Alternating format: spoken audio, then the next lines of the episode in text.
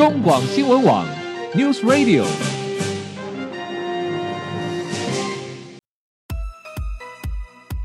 政治大人物，企业 CEO 有何成功的秘诀、制胜的绝招？周日，Mr. Big，请他们说分明。社会重要议题，台湾文化传承，哪些话题最新鲜、最有趣？周日，Mr. Big 带您关心台湾脉动。每周日下午三点零二分，跟着主持人郭志珍，您也是周日 Mr. Big。各位中广新闻网的听友，大家好，欢迎收听周日 Mr. Big 焦点人物、焦点话题时间，我是节目主持人郭志珍。各位听众朋友。就在今年的二月二十八号啊，在中国国台办公布了一项所谓的惠台三十一项措施啊，在这个惠台三十一项措施里面，主要是要提供台商以及台湾人民在中国大陆投资、经营和工作等同于他们自己所谓的国民待遇这样子的一个所谓的惠台措施啊。中共这项高度意欲改变台湾民意的对台新策略，到底是充满了正面的商机呢，还是隐藏了无尽的威胁呢？啊，大家各有解读不同啊。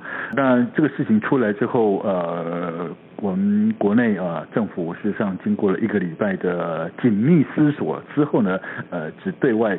做了一个说明啊，把这个所谓的惠台三十一项措施更名为对台三十一项措施。但是对于里面的种种种种这这三十一条措施里面到底该怎么应用，我们目前还没有真正看到具体的啊的这个措施出来。好，惠台三十一项措施啊，从企业投资、经营合作、各种的奖励优惠，到提供台湾人民赴大陆学习、就业、生活，均提供。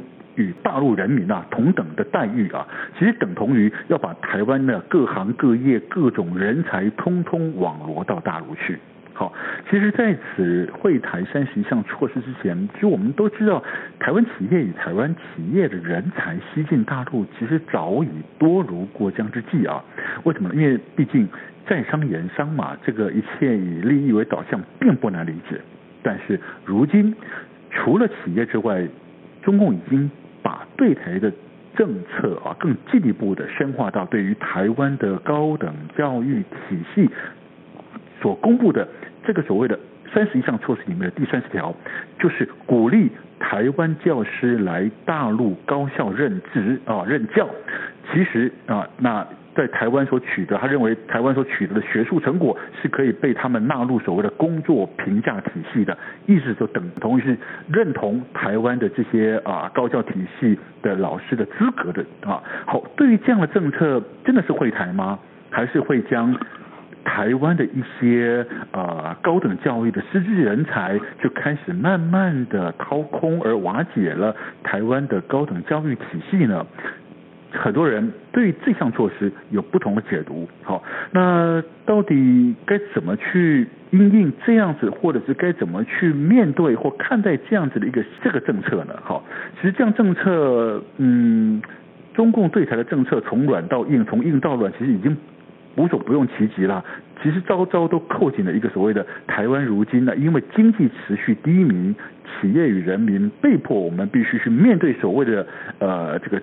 自营求生啊，这个是最重要的一个命门了啊。好，那其实人民在无奈之余，是否还有选择权？我可不可以选择不去那边任教呢？哦，照理说，呃，这个措施出来，台湾政府必须要有所应应啊，呃，否则，嗯，长此下去，我们真的会担心人才的外流，真的会不会影响到台湾所有的各行各业、所有的企业，甚至今天已经看到的是所谓的教育体制，会不会？未来会是一场可怕的浩劫呢。好，在今天节目中，我们想跟大家谈谈，从中共公布的这个惠台三十项措施里面的教育政策，是不是真的会受到了冲击呢？我们在节目中很高兴邀请到的是南华大学通识教育中心的专任教授谢清龙谢教授来到节目中来跟我们谈谈。哎，从教职人员，我们高等教育的师资体系是如何看待这个事情的？你好，金荣兄。哎，主持人好，哎，各位听众大家好。是金荣兄，事实上在这个惠台三十一项政策完之后，其实在国内呃，从媒体到呃社会呃这个社会民间，甚至在我们的教育体系里面。都在谈论这个事情啊，呃，当然，但是每个人的观点不一，有些认为说，嗯，大陆你为什么把它当成是一个特别敏感的地方呢？其实我去欧美也是也是去也去去讲讲课授去去教育嘛，其实没什么了不起的。为什么碰到大陆特别敏感啊？好，其实我后来在您的脸书上也看到您为这个事情你也写了一段话啊，你写说，其实呃，您说。虽然是否到大陆教书是个人的选择啊，我想不要做太多的政治联想了啊。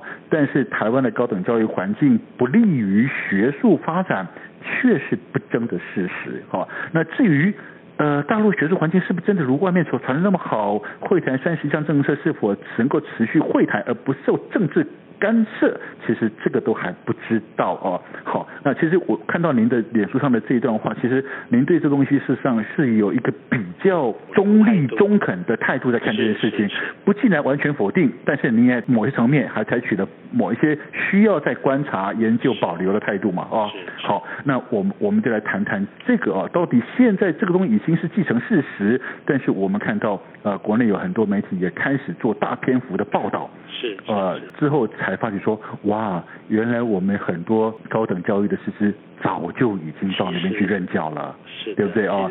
诚如主持人说的啊，其实早就已经过江之鲫了。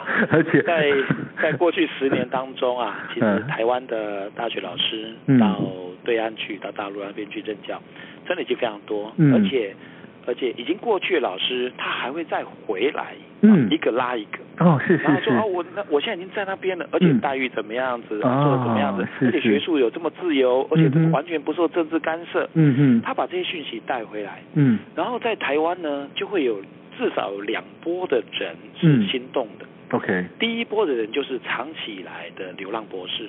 OK，哦，因为他们在台湾的工作机会或者教职机会的确是比较少的，嗯嗯，所以他受到这样子的一个一个机会，嗯，那他就过去了。嗯，那第二波呢，就是已经有教职了，但是在私立大学比较中后段的，OK，老师，OK，OK，那他也对于他目前虽然是有教职，可是他未来可能有一点点担忧，嗯，或是他的。那个生生存有一些不好的一些未来的可想象的空间，是，所以他也打算到大陆发展。了解。那所以这个是已经是过去长期来已经有的一个有的一个现象。嗯嗯嗯嗯。那这一波的三十一项惠台政策，其实最大的冲击是大陆对于台湾的所谓的尖端或者高端的人才的吸引。嗯，在过去我们会认为说，比如说像台湾的国立大学或者顶尖的国立大学，嗯哼，这些老师们他们是相对稳定，在学术上面或者在教学上面或者在薪资结构上面是相对稳定，是的。所以我们也以为说，他们如果假设他们想要去有有更高的学术发展的话。应该是往美国啦，嗯嗯，或是往欧洲啦，嗯嗯，或是往一些我们认为的比较先进的国家，嗯啊去发展，去取得它更好的学术成就，是，这是我们过去的想象。可是现在这项惠台三项政策呢，它主要针对的就是台湾的尖端或高端的人才，嗯哼，才开始做吸引。嗯，如果我们看到，如果我们看到它的一些惠台政策的话，我们真的会吓一跳的。嗯哼，不仅薪资开得高，嗯，而且它对于各方面的设想是真的是超我们想象。比如说，假设假设有这么一个国立大学老师，嗯嗯啊，决定了要过去了，是。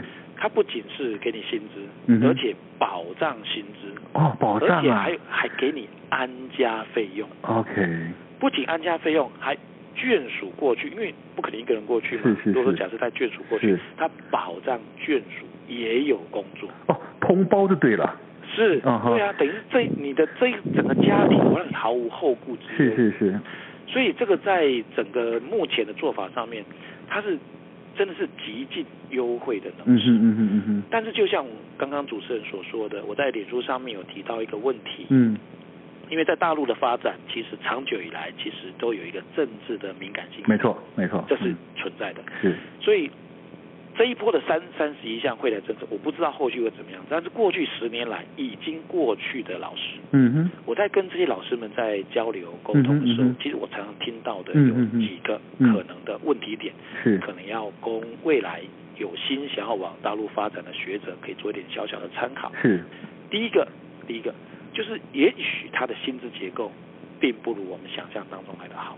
因为过去，过去哈，过去的都是流浪博士，嗯哼，或是比较呃初阶的，比如助理教授，嗯哼，或者副教授，嗯哼，所以在那边所受到的重视程度，可能没有我们想象当中那么高，嗯哼嗯哼，但是好处是，当然等一下主持人可能会提到说，台湾的现在目前的高教环境，是是，是，那为什么在那边没有那么好？为什么他们还是趋之若鹜的过去呢？嗯？因为其实台湾的高教环境其实形成了一个相对的。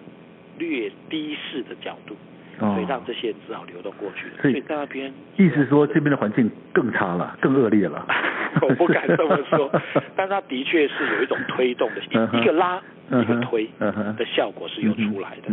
所以他们那边在拉人。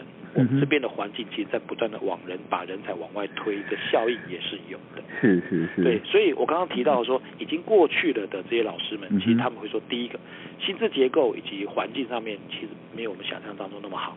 是。对。那我先打个岔，那所以青龙兄，呃，谈到这边的话，那简单的来看，薪资条件以及是不是能够提供足够或者是好的。研究经费啊，这个可能是很多老师关注的啊。第一个，我我我的薪水薪水是不是够好？我的有没有足够的研究经费让我做研究嘛？哈，这个是不是造成今天台湾高等教育老师师资出走的关键因素？否则，如果我们够好，嗯，别人怎么怎么拉也拉不走了。是啊。说实在的，所以这个是不是关键因素呢？是的，是的。所以呃，以以我刚刚讲的所谓的所谓这些所谓的低阶或者初阶的老师过去来说，嗯、其实他们的薪资结构平均起来，其实大概就四五万左右，以台币来计算。嗯嗯嗯。那以台湾的一个助理教授来说，嗯哼，应该也有六万多。OK。所以相形之下，他们的薪资是比较少的。OK。对，可是我刚才说他愿意留在那边。嗯。OK。那但是这一波的三十一项会台政策里面，它是允许，因为过去我们过过去我们过去的这一些呃二三线的所谓的教师，他其实待在都是二三线的大学，嗯嗯嗯，可是这一波它是主要是针对一流大学，OK，所以。它开放让台湾的这过去的这高端学者是可以参与他们国家级的研究计划啊，这个会更有吸引力，这个才是最大的诱因。嗯嗯嗯，对呀。那国家级的研究计划大家都知道，嗯、我刚刚讲那些安家费用啊，或者薪资啊，哦是比较台湾，而且甚至比台湾更高，是两倍三倍，这个已经这个已经不算是最大诱因了。嗯哼。最大的诱因是，你知道，对我们学者而言，我们更希望是我们的学术发展是有未来的没错没错前瞻性，这才是关键哈。对，所以它容许，它是允许台湾的学者是可以参与这些高，就是最国家级的先进计划。嗯，不过说说回到基本基本这种薪资结构，看样子台湾的高教师资的薪资还是普遍偏低啊。为什么？因为从呃我们监察院啊，在二零一六年所做了一份呃公报啊，他做做了一份所谓的公国国内的哦公立大专教师哦的薪资明细表，比照。比对于呃国际像新加坡啊这些其他国家的哦，那份那个监察院所做的公报里面，我们看到了台湾的呃所谓的教授哦最高资薪差不多就是在十出头万啊，但是我们看看邻近的新加坡的教授的薪资是高达四十万，最高哦可以超过四十万，是的，香港甚至高达超过五十万。是的，哇，那那个是那是天差地远的薪资结构哎，是，我们怎么会这么低呢？我觉得台湾啊，台湾对于这个真正的高端的学者的吸引力，长期以来用的就是呃公定化的薪资结构标准。嗯哼嗯，我们的弹性薪资基本上在这个地方是比较吃亏的。OK，相较于美国或是像新加坡、嗯、或是香港。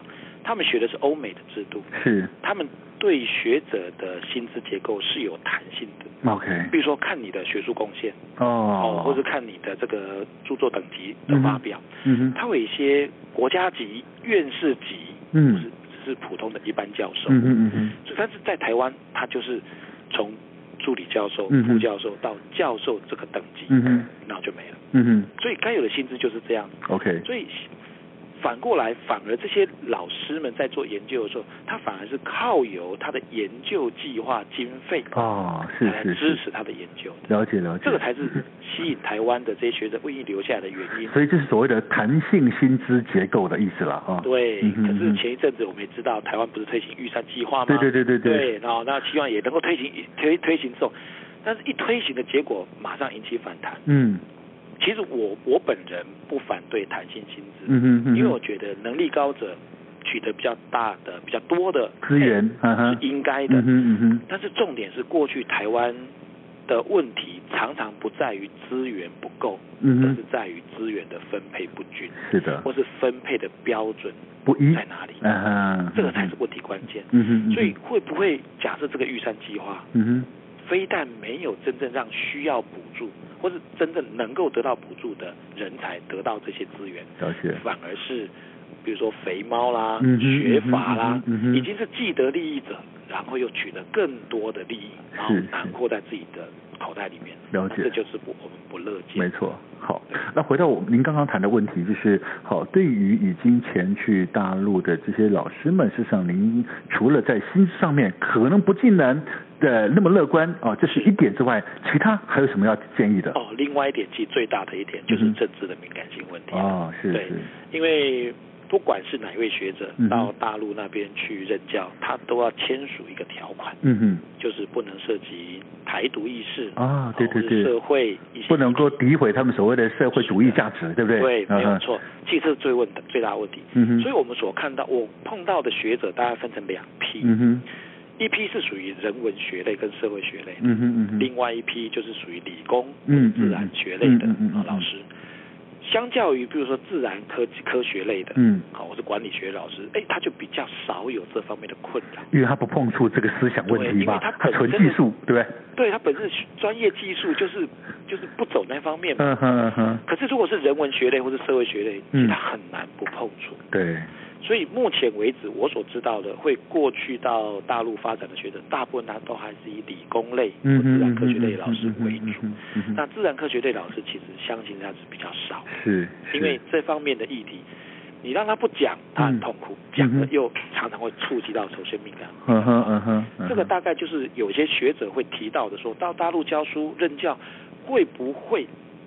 会不会反而有一种学术的干涉，或者不自由的状况？嗯嗯嗯、大概就是从这地方油然而生。嗯嗯。可是对某些理工科的老师来说，不会啊，我在那边教书，完全感受不到这种干涉。大概关键点就在那种学科类别的差异了啦。对对对对啊，因为的确啊，这种教社会人文科学的这种哦，你说不碰触到这种所谓的那个思想啊，不碰触到这些议题，真的很难。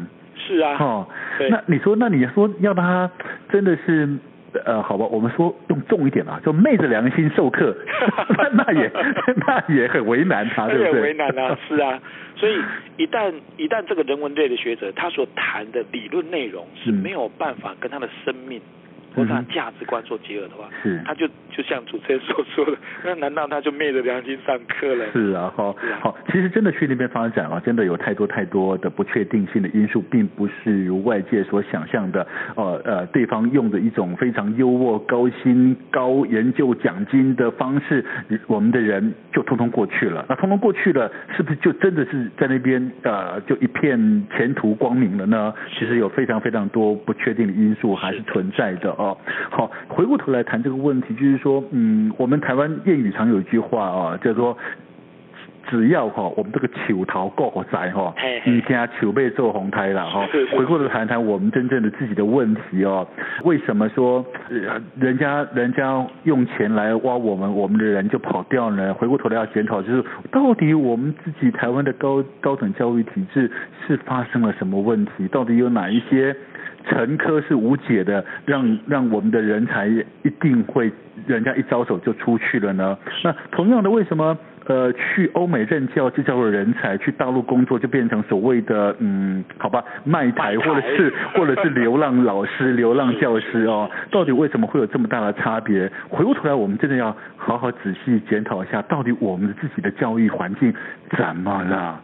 那一定要找出这个根根结出来，我们才有办法去因应所谓人家对我们的，不管是会台还是对台嘛，那个政策你就迎刃而解了，好不好？所以先休息一下，待会回到节目中，我们请呃青龙兄进一步来帮我们从您自己现在所身处的这个台湾的高等教育环境体制里面，您看到了什么？到底有哪一些陈科是我们真的亟待解决的呢？才能够去去解决说所有老师所碰到的这些问题？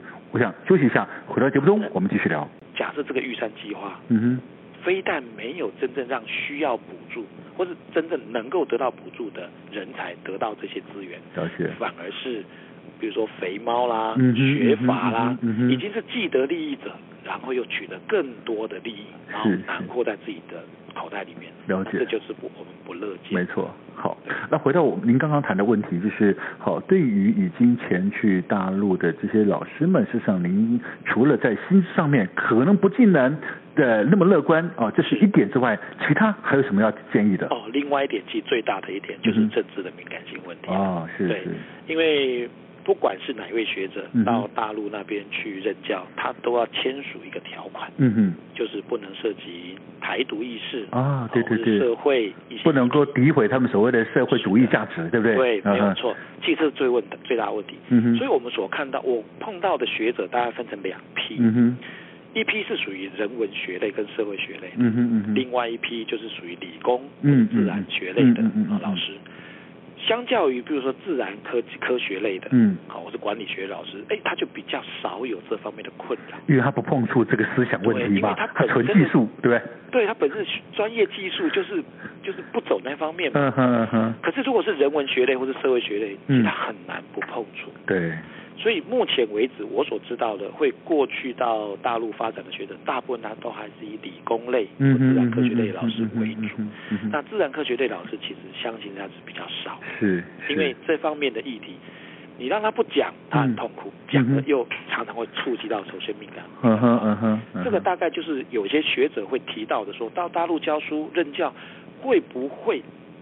会不会反而有一种学术的干涉，嗯，或者不自由的状况？嗯，大概就是从这地方油然而生。嗯嗯。可是对某些理工科的老师来说，不会啊，我在那边教书，完全感受不到这种干涉。大概关键点就在那种学科类别的差异了啦。对对对对啊，因为的确啊，这种教社会人文科学的这种哦，你说不碰触到这种所谓的那个思想啊，不碰触到这些议题，真的很难。是啊，哦，那你说，那你说要他真的是，呃，好吧，我们说用重一点啊，就昧着良心授课，那也 那也很为难他，对不对？很为难啊，是啊，所以一旦一旦这个人文类的学者，他所谈的理论内容是没有办法跟他的生命。或者他价值观做结合的话，是他就就像主持人所说的，那难道他就昧着良心上课了？是啊，好，好，其实真的去那边发展啊，真的有太多太多的不确定性的因素，并不是如外界所想象的，呃呃，对方用的一种非常优渥、高薪、高研究奖金的方式，我们的人就通通过去了。那通通过去了，是不是就真的是在那边呃就一片前途光明了呢？其实有非常非常多不确定的因素还是存在的。哦，好，回过头来谈这个问题，就是说，嗯，我们台湾谚语常有一句话啊，叫做只要哈，我们这个球头够窄哈，你家球被做红胎了哈。回过头谈谈我们真正的自己的问题哦，为什么说人家人家用钱来挖我们，我们的人就跑掉呢？回过头来要检讨，就是到底我们自己台湾的高高等教育体制是发生了什么问题？到底有哪一些？陈科是无解的，让让我们的人才一定会，人家一招手就出去了呢？那同样的，为什么？呃，去欧美任教就叫做人才，去大陆工作就变成所谓的嗯，好吧，卖台或者是 或者是流浪老师、流浪教师哦，到底为什么会有这么大的差别？回过头来，我们真的要好好仔细检讨一下，到底我们自己的教育环境怎么了？那一定要找出这个根根结出来，我们才有办法去因应所谓人家对我们的，不管是会谈还是对台嘛，那个政策你就迎刃而解了，好不好？所以先休息一下，待会回到节目中，我们请。呃，金龙兄进一步来帮我们从您自己现在所身处的这个台湾的高等教育环境体制里面，您看到了什么？到底有哪一些陈科是我们真的亟待解决的呢？才能够去去解决说所有老师所碰到的这些问题。我想休息一下，回到节目中我们继续聊。